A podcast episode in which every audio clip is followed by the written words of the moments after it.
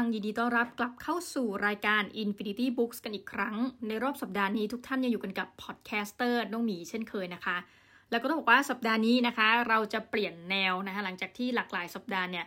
เราอ่านแล้วเราก็รีวิวนะเรื่องราวของ fiction มาตลอดนะคะก็คือเรื่องแต่งมาวันนี้เราจะมาอ่านหนังสือที่เป็น non-fiction กันบ้างแม่นะคะ ประเดิมเลย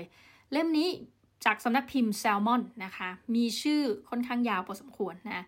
ไม่มีใครเป็นเจ้าของความหวังเพียงผู้เดียวนะคะ ไม่มีใครเป็นเจ้าของความหวังเพียงผู้เดียว แต่งโดยคุณปาณิสนะคะโพธิ์ศรีวังชัยต้องแบบมีตัว S นะปาณิสนะคะหนังสือหน้าปกนะคะก็พูดถึงเรื่องราวของความหวัง มันก็เหมือนกับเราที่เราเห็นเป็นภาพปกเนี่ยมันคล้ายๆเหมือนเป็น flashlight นะคะเป็นแสงไฟ เดาว่าเนาะจากกลุ่มคน แล้วก็พยายามที่จะเปิดมือถือที่เดา อาจจะไม่ใช่ก็ได้นะ แต่มันเป็นเหมือนกับแสงไฟ ปกนี่พื้นเป็นสีโทนส้มนะคะ ก็สะดุดตาพอสมควรนะเรื่องราวเป็นหน้าปกเขียนว่า 13 เรื่องราวของมนุษย์ผู้มีความหวัง ว่าชีวิตที่ฝันจะมาถึงในเร็ววันนะคะ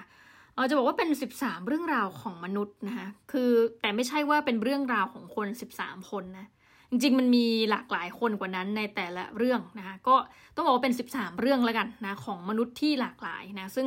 เธอจะพาเราไปยังที่อยู่ในแต่ละประเด็นนะคะพาเราไปเจอกับสถานการณ์ที่อยู่ในทั้งประเทศไทยนะแล้วก็สถานการณ์ที่อยู่ทั้งในต่างประเทศนะคะซึ่งต่างประเทศเนี่ยก็ไม่ได้ไปไกลที่ไหนนะก็จะอยู่ในแถบเพื่อนบ้านเรานะคะแล้วก็ไกลสุดนี่น่าจะเป็นเดินทางไปยังฮ่องกงนะคะ ซึ่งเราก็จะได้อ่านในเรื่องราวที่เป็นเหมือนกับสารคดีชีวิตกันละกันนะที่มาจากบทสัมภาษณ์ ซึ่งงานนี้ต้องบอกว่าอชอบอย่างหนึ่งก็คือเขามีการทำ reference เป็นอย่างดีนะคือเรารู้สึกว่ามันสำคัญที่นอกจากการสัมภาษณ์นะหลายครั้งที่แบบเวลานี้ส่วนตัวเนาะคือเวลาอ่านแล้วแบบสัมภาษณ์แล้วแล้วยังไงถอดมาทางดุนคุณมีอะไรที่เป็นหลักฐานยืนยันว่าสิ่งที่คนที่พูดเนี่ยมันเป็นข้อเท็จจริงจริงๆนะยกตัวอย่างเช่น คนพูดอาจจะบอกว่า เอ้ยเนี่ย มันประมาณ 4-50%ที่มันเกิดขึ้นเนี่ย ฉันคิดว่ามันเป็นอย่างนี้ แต่ว่าถ้าเราไม่มีการมาเหมือนกับ double check กันนะคะไม่ตรวจสอบอีกครั้งเนี่ยไอ้ข้อมูลที่ถึงเป็นการสัมภาษณ์แล้วคนให้สัมภาษณ์พูดอย่างนั้นจริงเนี่ยมันก็อาจจะเป็นข้อมูลที่ไม่ถูกต้องนักนะซึ่งปรากฏว่าเล่มนี้เขาก็มีการเสริมข้อมูลนะซึ่งเป็นอะไรที่เราชอบมากนะก็เข้าใจว่าคุณปานิสเนี่ยเขาทำงานที่วันโอวันด้วยนะคะ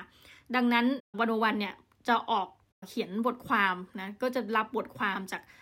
คณาจารย์จากมหาวิทยาลัยเยอะมากเนาะถ้าทุกท่านเห็นนะก็เป็นมีเรื่องราวหลากหลาย แล้วก็เป็นวันโอวันนี่อยากจะบอกว่ามันน่าจะเหนือวันโอวัน เวลาคุณพูดถึงแบบวันโอวันวิชาอะไรก็ตามเนี่ยมันเป็นเหมือนการเริ่มต้นเนะแต่งานเขียนเขาไม่ใช่นะอันนี้เมาส์ซะหน่อยอตัวหน้าปกไปแล้วนะคะ หลังปกสักนิดหนึ่งเขียนว่าอันนี้เป็นดีวัน โอวันเวิลด์อันหนึ่งนะคะ อีกอันก็เขียนโดยคุณวรพจน์พันพงศ์ซึ่งก็เป็นนักเขียนชื่อดังนะ น่าจะเป็นคนที่สนิทกับคุณปานิชโพสีวังชัยนักเขียนพอสมควรนะคะในนี้ก็เหมือนเป็นการโฆษณาแหละนะคะว่าแบบเออพูดถึงหนังสือเล่มนี้ว่ายังไงนะคะ แล้วก็พูดถึงนักเขียนว่ายังไง ในนี้เขียนนะจากคุณวรพจน์พันพงศ์บอกว่า ผมเห็นว่าปานิสเนี่ยเป็นนักฟังหูเหล็ก ตาใสๆจ้องไม่กับพริบฟังและตอบเติมตามจังหวะ ไม่รู้กับอาชีพอื่นการฟังจำเป็นแค่ไหน แต่กับอาชีพนักเขียน นักสื่อสารมวลชน การฟังไม่ถือเป็นความโง่เขลาในระดับที่ยากเยียวยา ถ้าเป็นนักอ่านผมรู้สึกว่าน่าตื่นเต้นนะ ที่สังคมสื่อสารมวลชนของเรา มีคนอย่างอีฟ ปานิชโพสีวังชัยนะคะ แล้วก็อีกอันเขียนว่า ลงพื้นที่ไปพูดฟังสังเกตทำความเข้าใจชีวิตอันแสนหลากหลายของผู้คน ตั้งแต่ชาวบ้านโดนรุกที่ดิน หญิงขายบริการ แรงงาน นักเรียน ไปจนถึงกลุ่มคนที่ออกมาเรียกร้องบนถนนเพื่อชีวิตที่ดีกว่า ผ่านสารคดี 13 เรื่องโดยปานิชโพสีวังชัย บรรณาธิการและนักเขียนสารคดีประจำสำนักดีวันโอวันเวิลด์นะคะ ผู้ยืนกรานว่าทุกคนต้องมีความหวังไว้ในครอบครอง คือจริงๆส่วนตัวจริง ๆ ชอบการ reference ของหนังสือเล่มนี้อย่างที่บอก แต่ว่าพออ่านหนังสือเล่มนี้ เราสึกว่ามันอาจจะเป็นเหมือนกับจริง ๆ เขามีเขาอยู่ในแวดวงมานานนะแล้วก็ส่วนตัวจริง ๆ ควรจะพูดว่าเราไม่กล้าจะวิพากษ์เอาเอาด้วยว่าจำนวนปีที่เขาทำหรือว่าจำนวนความตั้งใจหรือว่าคุณวุฒินะคะแต่พออ่านแล้วส่วนตัวรู้สึกว่าไม่ได้จะให้คะแนนกับหนังสือเล่มนี้เยอะมาก เหตุผล เพราะเหมือนกับการเขียนหนังสือเล่มแรกอะมันให้ความรู้สึกนั้น การเขียนหนังสือเล่มแรกหมายความว่าเราก็จะพบข้อผิดพลาด นะคะมันไม่ใช่จากการที่ข้อมูลผิดนะ แต่มันเราก็จะพบว่า เออมันจบแล้วแล้วมันเชื่อมโยงกันอย่างไร แล้วมันยังไงต่อหรืออะไรแบบเนี้ย แล้วบางทีอ่านก็อ้าวตอนนี้ไปทวายใช่ไหมเอ๊ะ ตอนนี้ไปฮ่องกงคือมันเราจะนึกว่ามันจะเป็นการเดินเรื่องในเป็นลักษณะที่มีธีมบางอย่างนะคะแต่ว่าอันนี้มันก็มีธีมอยู่นะ แต่เราเหมือนกับว่าธีมที่เราเห็นเนี่ยมันค่อนข้างที่จะ เลือนสำหรับเรานิดหนึ่งนะเพื่อมันมีทั้งธีมในเรื่องของการมีชีวิตอยู่เป็นอยู่คือในด้านสังคม มันมีธีมที่พูดถึงเรื่องของการเมืองเนี่ยพอมันเอากลับมารวมขยำขยำเป็นสิบสามเรื่องเนี่ยมันเลยกลายว่ามันอาจจะหนังสือเล่มนี้มันน่าจะเป็นไปทำสารคดีอะค่ะพอมันมาเป็นหนังสือมันก็จะมีความรู้สึกแปลกไปสักนิด เพราะว่า มันไม่ใช่พูดเรื่องการเดินทางก็ไม่ใช่เนาะ มันจะไปพูดเรื่องคนกลุ่มลักษณะเนี้ย เช่นสมมติในหนังสือเล่มนี้ถ้าแบบมุ่งไปที่เรื่องของการพูดกับหญิงขายบริการก็ไม่ใช่ จะบอกว่าไปพูดกับคนที่อะ อันนี้มันอาจจะเป็นเรื่องร่วม คนที่ไม่ได้มีบทบาท หรือว่ามีโอกาสในการผลักดันนโยบายสาธารณะให้เกิดขึ้นจริงนะเป็นคนที่รองรับเป็นผู้รองรับจากนโยบายสาธารณะที่เกิดขึ้นอะก็ว่าได้นะเป็นคนที่ ส่วนหนึ่งอาจจะเป็นผลที่เราเห็นว่า เออ รัฐส่งผลให้กลุ่มคนเหล่านี้เกิดอะไรขึ้นนะคะรัฐการตัดสินใจของรัฐการร่วมทุนของเอกชนนะแต่ว่าก็ไม่ทั้งหมดอีก เพราะบางอันก็จะพูดถึงเรื่องราวของการเปลี่ยนแปลงในเชิงมิติเวลา ซึ่งพอพูดเช่นนี้ว่า พอบางอันมันเปลี่ยนแปลงในออมิติเชิงเวลาปุ๊บมันก็ทำให้เราสึกว่าเออน่ะดังนั้นพออ่านจนจบแล้วก็จะรู้สึกว่า ส่วนตัวนะ ตอนอ่านคืออยากที่จะอ่านให้จบนะ ประมาณนี้แต่ว่าถามว่าดีไหมเออจริง ๆ มันดีนะ ในแต่ละอันที่เขาเอา reference มานะคะ เดี๋ยวก็ขอเล่าให้ฟังว่าคุณปานิสพาเราไปเที่ยวที่ไหนบ้างนะคะคือหนังสือเล่มนี้มันออกมาก็ค่อนข้างเร็วนะเพราะนั้นเราก็จะได้อ่านเรื่องราวของคนที่ได้รับผลกระทบเกี่ยวกับเรื่องของโควิด -19 นะท่านก็จะไปตั้งแต่แบบคือนึกในใจหลับตาปีปุ๊บนะนึกถึงทรงซอยรามบุตรี นึกถึงตรงแถวโรงเรียนสตรีวิทยาแบบเนี้ยก็เล่มเนี้ยบทแรกบอกว่าราดลำเค็นบนราชดำเนินนะแล้วก็พูดถึงเรื่องราวของโควิด -19 คนที่ได้รับผลกระทบจากโควิด -19 นะคะ ถ้าได้ยินเสียงเนี้ยก็จะเป็นเสียงเปิดหนังสือไปด้วยนะ ก็บางคนก็จะมาพูดคุยหรือให้สัมภาษณ์นะคะ โดยคุณปานิสไปสัมภาษณ์ว่าแบบเนี่ย แต่ก่อนก็เคยทำ งานอยู่เนี่ยอะอย่างเช่นนะตรงตอกข้าวสารนะพมโซนรามบุตรีอะไรเนี่ยมันก็เป็นโซนแถวถนนข้าวสารเนาะเราปรากฏว่าโอ้แต่ก่อนเนี่ยมันก็รุ่งเรืองเลยนะคะสักพักก็เนี่ยตอนตอนโควิดในทีเนี่ยคนมันก็น้อยนะก็ถ่ายคือเล่มนี้ดีอย่างนะ มีรูปให้เราดูด้วยนะ แล้วรูปเขาก็จะเรฟอีกอย่างดีว่า รูปนี้ใครถ่ายถ่ายเมื่อไหร่อะไรยังไงนะคะ พอถัดจากถนนข้าวสารมานะพูดถึงเรื่องราวของผู้ที่ได้รับผลกระทบจากโควิดนะคือจากข้าวสารเนี่ยมันมันตีไปหลายพื้นที่นะมันเป็นวงกว้างเอาแต่แบบสตรีวิทย์ไปยันตรงแถวนั้นนะก็เลยขึ้นมาหน่อย คือตอนแรกมาเลยเราเลยนึกว่าเขาจะพาวนไปตามเมืองเก่านะฮะแต่ว่าไม่ทั้งหมดอีกเพราะอย่างที่บอกพาไปต่างประเทศด้วยนะ ก็มีบทหนึ่งบอกเปิดตาตีหม้อสำรวจตลาดโสเพณีคลองหลอดนะฮะ ซึ่งจริงโสพินีคองหลอดเนี่ยมีสารคดีในประเทศไทยที่ทำพอสมควรเหมือนกันนะคือ มันก็ทำให้เรารู้ว่าอะคนที่ผู้ค้าบริการทางเพศนะคะ ก็จะมีทั้งชายหญิงเนาะยิ่งคองหลอดนี่ถ้าให้เราคุ้นชินนะส่วนตัวคือแบบคุณว่าเป็นผู้ชายขายมากกว่าผู้หญิงเพราะผู้หญิงเนี่ยแต่ก่อนจะอยู่แถวสนามหลวงนะ ไม่ต้องถามว่าทำไมรู้นะคะเพราะเคยไปเก็บข้อมูล ก็แล้วก็แบบอยู่แถวสนามหลวงที่ที่พอสนามหลวงถูกปิดนะคะมันก็ไม่ใช่เป็นพื้นที่ที่คนจะ เข้าไปหมายถึงว่าทำมาหากินในการลักษณะการขายบริการทางเพศได้อย่างสะดวกโดยทินนะเพราะมันเป็นพื้นที่ปิดไปละแต่ว่าก็คงจะ move จากตรงเนี้ยไปคลองหลอด คือคลองหลอดแต่เดิมเนี่ยถ้าท่านขับรถเนี่ยวนเวียนวนเวียนท่านก็จะเห็นผู้ชายนะมาขายบริการ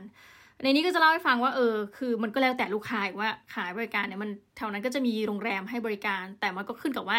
ถ้าคุณจะเอาเร็วเอาถูกนะ มันก็เป็นความเขาเรียกเป็น ชะตากรรมของแต่ละคนเนาะเราเองก็อาจจะไม่ได้อยากไปโรงแรมในราคาถูกนะคือมันเป็นห้องรูหนูเลยอะไรแบบเนี้ยก็จะเล่าว่ามีเลทตั้งแต่เท่าไหร่ถึงเท่าไหร่แต่ลืมว่าผู้ที่ไปซื้อบริการทางเพศนะคะก็ต้องจ่ายเงินทั้งค่าเช่าโรงแรมใช่ไหมคะ บวกกับค่าการไปซื้อการบริการทางเพศ ซึ่งกลุ่มนี้ก็จะได้รับความเสี่ยงอีก คือถ้าใครไม่เคยเเหมือนกับคือมันมีมันมีมองได้หลายมุมนะในเรื่องเนี้ย แต่ก่อนเนี่ยตอนเป็นเด็กอะพุ่งตรงเป็นคนเห็นแก่ตัวนะคะก็ไม่เข้าใจว่าทำไมเราต้อง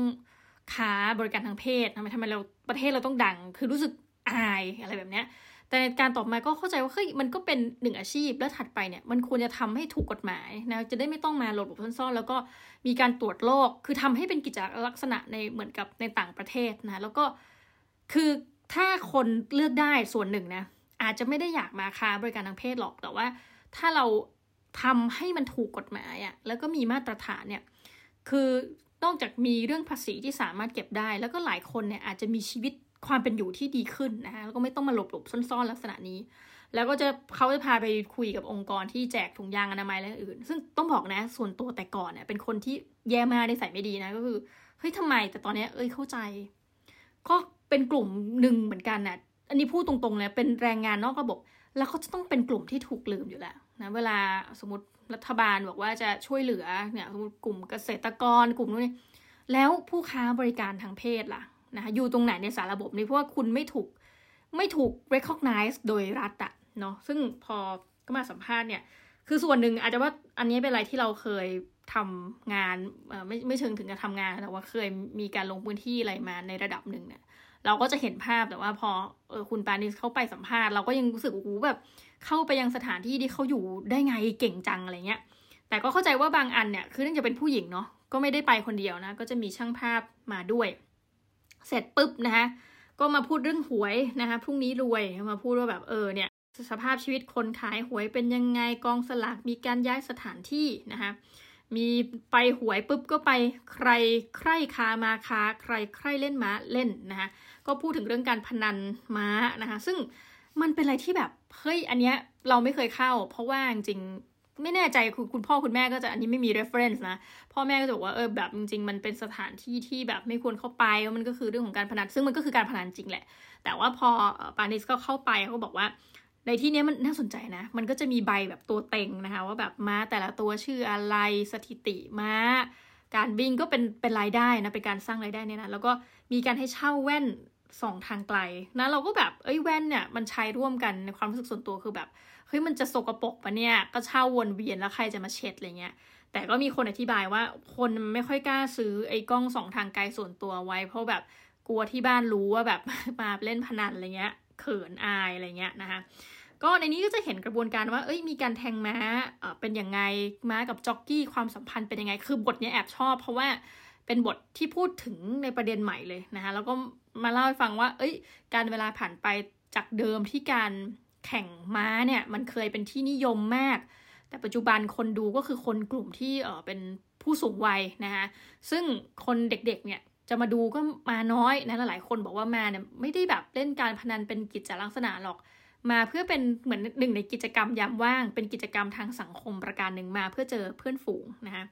เสร็จปุ๊บก็พาเราไปดูยังเวทีราชดำเนินนะปล่อยหมัดขัดศอกต่อเข่านะก็ไปพูดถึงเรื่องของ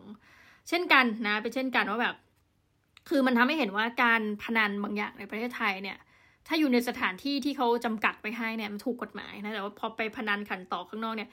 ผิดกฎหมายทันทีนะนี่ก็ไปดูวงการมวย ปรากฏว่าวงการมวยเนี่ย เราก็จะเห็นว่าเออนักมวยแต่ละคนสมมติสัปดาห์นี้ชกนะคะก็จะมีช่วงเว้น ไม่ใช่ชกทุกสัปดาห์ไม่งั้นร่างกายน่วมเนาะมันก็จะทำให้เราเห็นอ๋อนักมวยเขามีสภาวะชีวิตเป็นอย่างไรนะคะถูกเลี้ยงก็แม้แต่เด็กอยู่ในค่ายสภาพไหน หรือว่าในเวทีมวยเนี่ยมันมีตัวละครใดบ้างยกตัวอย่างเช่น เราก็เพิ่งรู้ว่ามันก็มีต้องมีเพลงบรรเลงปีพาดอะไรแบบนี้เนาะก็คือเป็นวงดนตรีที่จะมาทำให้บรรยากาศนะการดูมวยชมสนุกมากขึ้น แล้วก็การดูมวยเนี่ยเราก็จะงงว่าคนแบบไหนเนี่ยไปดูมวยจะนึกภาพผู้ชายนะแต่อย่าลืมว่าอีกกลุ่มใหญ่ๆกลุ่มหนึ่งก็คือเป็นกลุ่มนักท่องเที่ยวที่แบบโหมีความรู้สึกตื่นเต้นมากเวลามาประเทศไทยเนี่ยต้องมาสนามมวย แล้วส่วนตัวยังไม่เคยเข้าไปเลยนะคะ แต่ว่ามันปานิสเขาก็พาไปมันก็เป็นอะไรที่คือ อ่านมาจนถึงตัวนี้แรกๆเลยแบบเราสนใจมากนะควรจะลอสไปในช่วงหลังๆนิดนึงนะคะแล้วก็อีกอันก็มาพูดถึงเรื่องของอชีวิตในลุ่มแม่น้ำนะคะ พูดถึงเรื่องของคาสิโนนี่ไปละไปสีฮนุวิลนะคะซึ่งก็จะเห็นผลกระทบเหมือนกันว่าอ่าอย่างมีการเปิดคาสิโนเนี่ยเราก็เข้าใจว่าคนในชาติเขาจะรวยขึ้นใช่ไหมคะ คือนึกถึง อย่างของสิงคโปร์เนี่ยก็มีคาสิโนนะคะแล้วมันก็ทำให้ชาติเขาเนี่ยมีความร่ำรวยขึ้นแต่ไม่ค่ะ พอเล่าถึงเรื่องราวของสีคนุวิลซึ่งมีการให้ต่างชาตินะทุนต่างชาติเข้ามาโดยเฉพาะทุนจีน ก็กลายว่าสุดท้ายแล้วต่อให้เรามีการพัฒนาอย่างไร ถ้ามันขาดกระบวนการจัดการเนี่ย คนที่รวยคือคนนอกอะนะแล้วก็กลายว่าคนในพื้นที่ก็เหมือนเดิมค่ะ คือเป็นลูกจ้างนะแล้วบางอันก็เป็นลูกจ้างที่ถูกกดขี่แรงงานนะคะ แล้วก็พาเราไปที่ทวายนะก็จะมีพูดถึงเรื่องของโครงการร่วมทุนของไทย แล้วก็ความพยายามในการจะพัฒนาพื้นที่แต่ว่าไม่ประสบความสำเร็จแล้วก็ทำให้พื้นที่เนี่ยได้ถูกทิ้งนะถูกทิ้งแล้วก็ไม่รู้ว่าจะได้กลับมาพัฒนาเมื่อไหร่ พร้อมกับความหวังความฝันที่เหมือนกับฝากทุกคนไว้นะคะแต่ว่าเป็นความหวังความฝันที่มันอาจจะสลายไปได้ทุกเมื่อนะคะเล่มนี้ก็พูดกับ เรื่องราวของแรงงานพม่านะคะอุ้ยแปลกมากเลยปกติเราจะรีวิวไปทั้งเล่มเนาะแต่ว่าเนื่องจากมันเป็น 13 บทอะเราเหมือนนั่งเปิดให้ท่านฟังแบบทีละบทว่าเป็นยังไงบ้างนะก็จะเล่าให้ฟังว่าจริงๆชุมชนของชาวเมียนมาเนี่ยนะคะ ชาวพม่าเนี่ยมีชุมชนอยู่จริงๆนะอาศัยในพื้นที่เป็นจุดๆนะในอย่างในกรุงเทพนะเราก็จะเห็นว่าเฮ้ยคนพม่าเนี่ยเราอาจจะได้ยินได้ฟังมาบ่อยมากว่าเขา เขาประหยัดมากนะคะ แล้วเขาก็ส่งเงินกลับบ้านนะ โดยที่ความฝันความหวังก็คือว่าวันเมื่อมีเงินพอเนี่ยก็จะเดินทางกลับบ้าน โดยที่เหมือนได้กลับไปแล้วเหมือนได้อะไรบ้างนะคะคือจริงพม่าเนี่ยโดยค่าเฉลี่ยเนี่ยเงินเดือนค่อนข้างน้อยนะคะ ก็อยู่ที่ราวปีหนึ่งก็ประมาณ 3,000 บาทต่อเดือนนะคะก็ปีละ 30,000 กว่าบาทไทยเนี่ยแต่ว่าพอมาอยู่เมืองไทยก็แปลว่าจะมีรายได้ที่ดีขึ้นเนื้อบางคนก็คือ เป็นลูกจ้างเนี่ยเขาก็จะพาไปดูว่าเป็นลูกจ้างในแถวบริเวณอตกอะไรแบบเนี้ยก็ได้เงินเป็นหลัก1 0,000นะคะ แต่ว่าก็จะไม่ได้สูงกว่าค่าครองชีพขั้นต่ำก็คือสมมติวันละ 300 ก็จะได้รายได้ราวประมาณนะคะเก้าพัน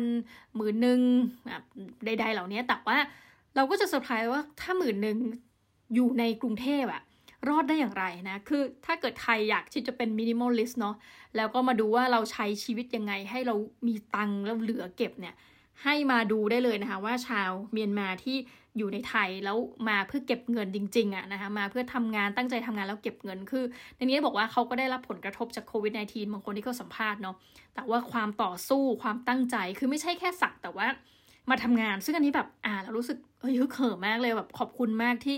คือเราต้องขอบคุณนะคะประเทศเราขับเคลื่อนด้วยแรงงานทั้งคนไทยนะแล้วก็ทั้งต่างชาติ คือขอบคุณที่เวลาอ่านแล้วแบบ เขาไม่ได้เหมือนมาทำหน้าที่รับจ้างทำงานเฉยๆเขาบอกเอ้ยมาแล้วก็ต้องตั้งใจทำนะเพื่อ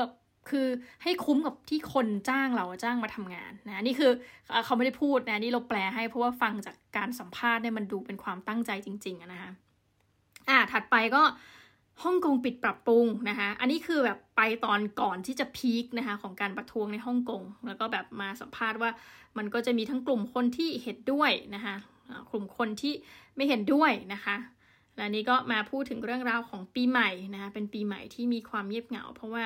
พูดถึงเรื่องราวของโควิด -19 กับปีใหม่นะคะมีการพูดถึงเรื่องการศึกษานะคะแล้วก็พูดถึงพาไปยังโรงเรียนแห่งหนึ่งนะเป็นโรงเรียนที่สังกัดอยู่ในเหมือนกับจริง ๆ เป็นโรงเรียนขยายโอกาสเนาะมีการศึกษาให้ถึงม .3 แต่ครูก็จะเล่าว่าเนื่องจากเด็กลำบากนะพาไปดูบ้านเด็ก ก็จริงๆทางเดินเนี่ยมีขยะก็คือเป็นเหมือนกับชุมชนแออัดนะคะ แล้วเด็กก็จะพาไปดู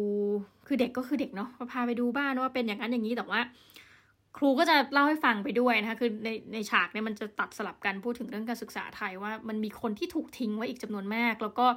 โรงเรียนเนี่ยพยายามทำให้ดีที่สุดนะ แต่ว่าก็มีเด็กอีกจำนวนหนึ่งแหละที่ตกหล่นไปในระหว่างทางนะ ซึ่งก็ หนังสือเล่มนี้ไม่ได้บอกเราว่าจริง ๆ แล้วรัฐเนี่ยมีวิธีการแก้ไขอย่างไร หรือว่าเราควรจะแก้ไขอย่างไร แต่ว่าชี้เห็นภาพค่ะมันคือสารคดีนะตัวอย่างหนึ่งพูดถึงเรื่องนี้อะขออนุญาตเอาโค้ดมานะคะในหน้า 185 เต้ยไม่ใช่เด็กไทยคนเดียวที่ประสบภาวะนี้ ยังมีเด็กในระดับประถมศึกษา และมัธยมศึกษาตอนต้นอีกกว่า 1.1 แสนคน อยู่ในครัวเรือนที่มีรายได้ต่ำกว่าวันละ 100 บาท การได้เข้าสู่ระบบการศึกษานับเป็นหนึ่งในโอกาสที่จะช่วยให้พวกเขาขยับชีวิตไปในทิศทางที่ดีขึ้นนะคะ อันนี้ก็พูดถึงโรงเรียนแห่งหนึ่งที่มีชื่อว่าโรงเรียนวัดมูลจินดารามนะคะก็บอกว่าเนี่ยเช่นเดียวกับนักเรียนอีกหลายคนในโรงเรียนวัดมูลจินดารามที่ต้องอยู่ในสภาพอัตคัด เพราะที่นี่เป็นโรงเรียนขยายโอกาสที่รับเด็กเข้าเรียนจากตั้งแต่อนุบาลถึงม .3 เป็นโรงเรียนที่เปิดให้เด็กเรียนต่อเนื่องนะคะจากโรงเรียนเดิมจนจบการศึกษาขั้นพื้นฐานได้นะคะ ตั้งอยู่บริเวณเดียวกันกับวัดมูลจินดาราม อยู่เรียบคลองรังสิตนะคะอำเภอธัญบุรี จังหวัดปทุมธานี ก็พูดถึงเรื่องของความลำบากแล้วกันนะ บอกโอ้เล่าถึงสภาพว่าแบบบางคนนอนอยู่บ้านสังกะสี แล้วบางทีลมแรงเนี่ยมันปลิว พ่อแม่ก็มากันแบบอยากให้ลูกนอนหลับได้ดีนะคะ อยากให้ลูกไม่ต้องตัวเปียกเวลาฝนตก โอ้สังกะสีแบบ ขอบบ้านเนี่ยมันบาดมือเลยนะคะ คือคือเล่าแล้วมันก็สะเทือนใจแล้วแบบอย่างตอนนี้โควิด -19 เนาะอ่านไปแล้วก็แบบเฮ้ออันนี้จริง ๆ ทุกท่านนะคะ แล้วก็มาปิดท้ายนะพูดถึงบทหนึ่งที่มีชื่อว่าเด็กเมื่อวันซืนนะก็พูดถึงกลุ่มของเยาวชนที่เรียกร้องต่อรัฐบาลนะแล้วก็ปิดคือมันปิดหนังสือเล่มนี้พอดีเลยที่บอกว่า ไม่มีใครเป็นเจ้าของความหวังเพียงผู้เดียวนะคะ ก็ถือว่าเป็น 13 เรื่องราวที่เต็มอิ่มนะคะ หลายคนอาจจะไม่เคยคือบางคนอาจจะชินบางเรื่องนะคะบางคนจะเห็นภาพบางเรื่อง ในขณะที่อีกหลายเรื่องก็เชื่อว่ายังไม่เคยเห็นนะทีนี้ปานิชโพสีวังชัยเนี่ยจะพาเราไปพบนะถึงแม้ว่าในเล่มนี้เราจะรู้สึกว่าเอ๊ะมันเป็นการเขียนที่มันยังไปได้อีกนะแต่ต้องยอมรับว่าข้อมูลเขามีค่อนข้างเยอะจริงๆนะแล้วก็การอ้างอิงเนี่ยใช้ได้มากๆนะยังไงก็ฝากติดตามกันหนังสือเล่มนี้จริง ๆ ไม่ยาวไม่หนามากนะประมาณ 200 หน้า สนนราคาอยู่ที่ 300 กับ 5 บาทนะอาจจะราคาสูงสักหน่อยส่วนตัวนะคะคือปกติอย่างที่บอกทุกท่านค่ะว่า ถ้าปกสมมติจำนวนรูปเล่มนะสมมติ 200 หน้าราคา 200 บาท เราโอเคแต่นี้แบบ 200 หน้า 305 บาท ก็เลยส่วนตัวจะมองว่าค่อนข้างสูงนะแต่ว่าก็เป็นอีกหนึ่งเล่มละกันที่เอาไว้ทุกท่านนะชิมช็อบใช้นะคะกับ ไม่มีใครเป็นเจ้าของความหวังเพียงผู้เดียวนะสำหรับวันนี้ขอบคุณมากนะคะ ที่อยู่กันจนจบรายการ Infinity Books แล้วสัปดาห์หน้าเราจะกลับมาพบกันใหม่กับเรื่องอะไรไปติดตามกันนะคะสำหรับวันนี้ลาไปก่อนค่ะ สวัสดีค่ะ